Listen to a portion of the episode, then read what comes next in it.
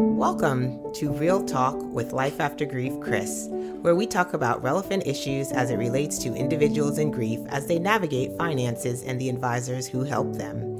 We help clients in grief navigate financial matters. We also teach advisors how to emotionally and financially work with clients in grief through an unparalleled process. This week's podcast is sponsored by Life After Grief Financial Planning and Life After Grief Consulting. Hello, and welcome back to another episode of Real Talk with Life After Grief Chris. In this episode, we're going to be talking about marriage and child loss. And I'm going to paint a p- picture for you of the child loss that we faced. So, if you have not listened to an earlier podcast of mine, my wife and I were expecting twins approximately 10 years ago, a little over 10 years ago. One twin was born about six months premature. And um, mom and dad, meaning myself and my wife, had to make some quick decisions. Do we prolong our grief with a formal burial service, or do we move forward without a service and completely worry about our second son, who is Eli, who is alive and almost 10? Our grief was brief and overshadowed about worrying about a son who could survive. We deferred to putting all of our time and energy into Eli. Our second son, again, he was at the risk of being born early or having severe mental and physical difficulty. And if you don't know anything about twins in vitro, if the first twin, you know, comes along, the second twin is almost always going to be born. It was a medical miracle, you know, that uh, Eli was not born. And we were on high alert for six months, you know, due to Christopher, my son that passed away, um, him coming too early. And you can also imagine that mom and dad, you know, we were absent from ourselves, meaning we were just worried about, you know, the days ahead, the moments, and just things that, you know, were going on. And you want to talk about being complicated on a marriage, you know, some spouses they often, you know, can blame one another or they get very angry, you know, about the situation. They're mad at each other for how they grieve differently. My wife and I grieve very differently. My grief, and I've explained this in past uh, episodes, I have an outward kind of display of emotion. I really want to talk about what's going on with me. My wife and I were fortunate that we had a very strong marriage in faith and in a support system. And I've also, you know, had the experience and spoken to some other folks that couples often lash out and act outside of their normal temperament. And it's all because they're under so much pressure. More arguments may ensue. And what I've learned is that the couple's foundation is the basis for continued viable marriage. There's no doubt losing a child is difficult on a marriage. And anyone that I speak to in regards to you know a client capacity, that's one of the first things that I say. It's it's very very difficult. So as always, I found a great resource for couples facing child loss, and it is called MarriageMissions.com and subtitled "Child's Death Changes Everything." And yeah, I'm going to give you some tips, and I'm going to put this in the description. Uh, beginners you know, after a child's death, you definitely become different people, you know, husband and wife. I know that I'm completely different pre child, or actually before we were pregnant. Uh, I was very, you know, immature, kind of self centered, and afterwards it's completely opposite. And my wife and I really learned to work together in grief. And it was really awesome to see how well we work together in that six months, it was, you know, touch or go. And I just completely, you know, said to my, my wife, whatever you need, I'm supporting you. Most couples, and I'm going to venture to say all couples, uh, worry. And I did, especially during the risky months, like I said, when we were trying to keep Eli from being born too early. I was also worried about my son Gideon, whose birth went off without a hitch because it brought back a lot of memories from the previous pregnancy. Another tip is your history together. And we were, you know, our favorite um, parents' children in law.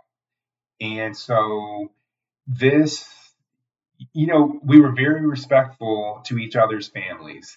And with that brought a strong support system. There was no infighting, it was complete support um, from both families. And determination to stay together. When we got married, there was no other option. And the only thing that we know is, you know, being married together. And so we also know that, you know, we've grieved differently, like I had indicated before. And I'm more emotional than my wife is in that capacity, and I want to talk about it a lot more. And so we're different in that aspect. And grace for different paces of grieving. We allow each other space. There was an, a time where we were going to my parents' house, and this was after my parents passed away, and I had to go drop off something. And as soon as I got up to, to the door, I could feel emotions. I'd never felt that before. And it was pretty soon, I guess, after I'd sold my parents' house, and I had to give the new homeowners something. And they asked me to come in, and I said, No, I, I can't come in. I got in the car, and everybody in the car said, What's wrong? And I said, I just need some time. We drove to our final destination, and I told my wife and my boys, Just go inside. And I just needed 20 minutes, and I just broke down. Um, and she gave me the grace that I needed because she knew that I was still in grief and um, outward emotions can be different. I've you know really talked about that. My outward emotions are different, and at different ones.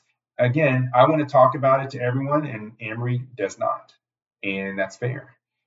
And there's no one way to grieve, and I'll say that you know again, there's no one way to grieve. Everyone's grief is individual.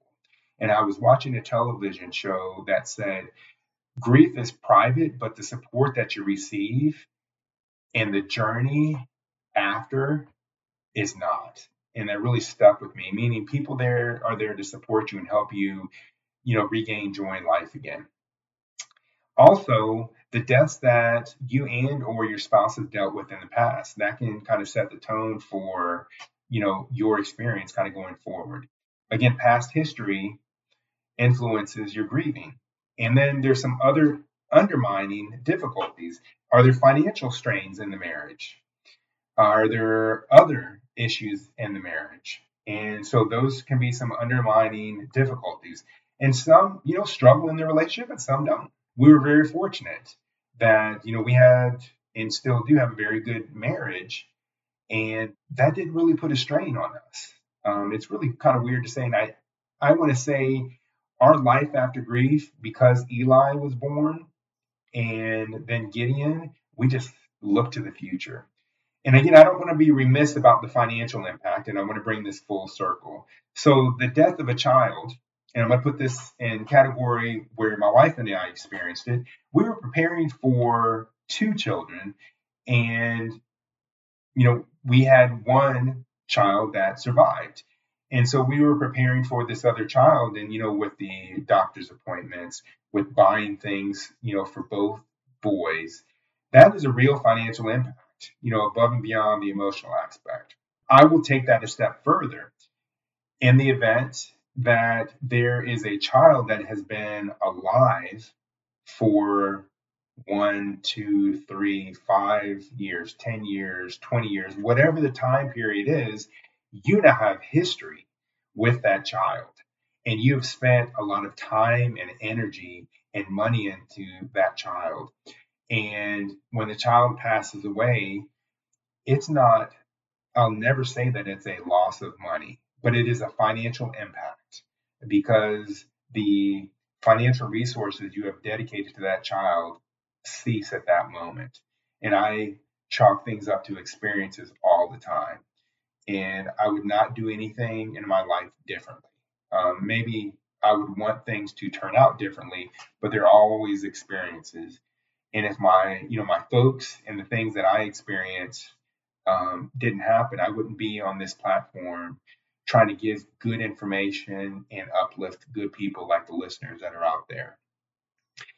Thank you for listening. That concludes this episode. And Please feel free to pass this episode on to any friends, family members, or colleagues. And please feel to subscribe on Apple Podcasts, Google Podcasts, or wherever your listening pleasure is. Cheers, be well, and see you on the next episode. Thanks for listening to our podcast. If you are a client and are looking to work directly with Chris and or our firm, head on over to Life After Grief FP. That is Life After Grief FP. The FP is for financial planning. If you are an advisor looking to emotionally and financially work with your client in grief, or if you are a client looking to get your advisor's head in the game, head on over to lifeaftergriefconsulting.com. That is lifeaftergriefconsulting.com. Any related information referenced in this week's podcast will be located here in the podcast section.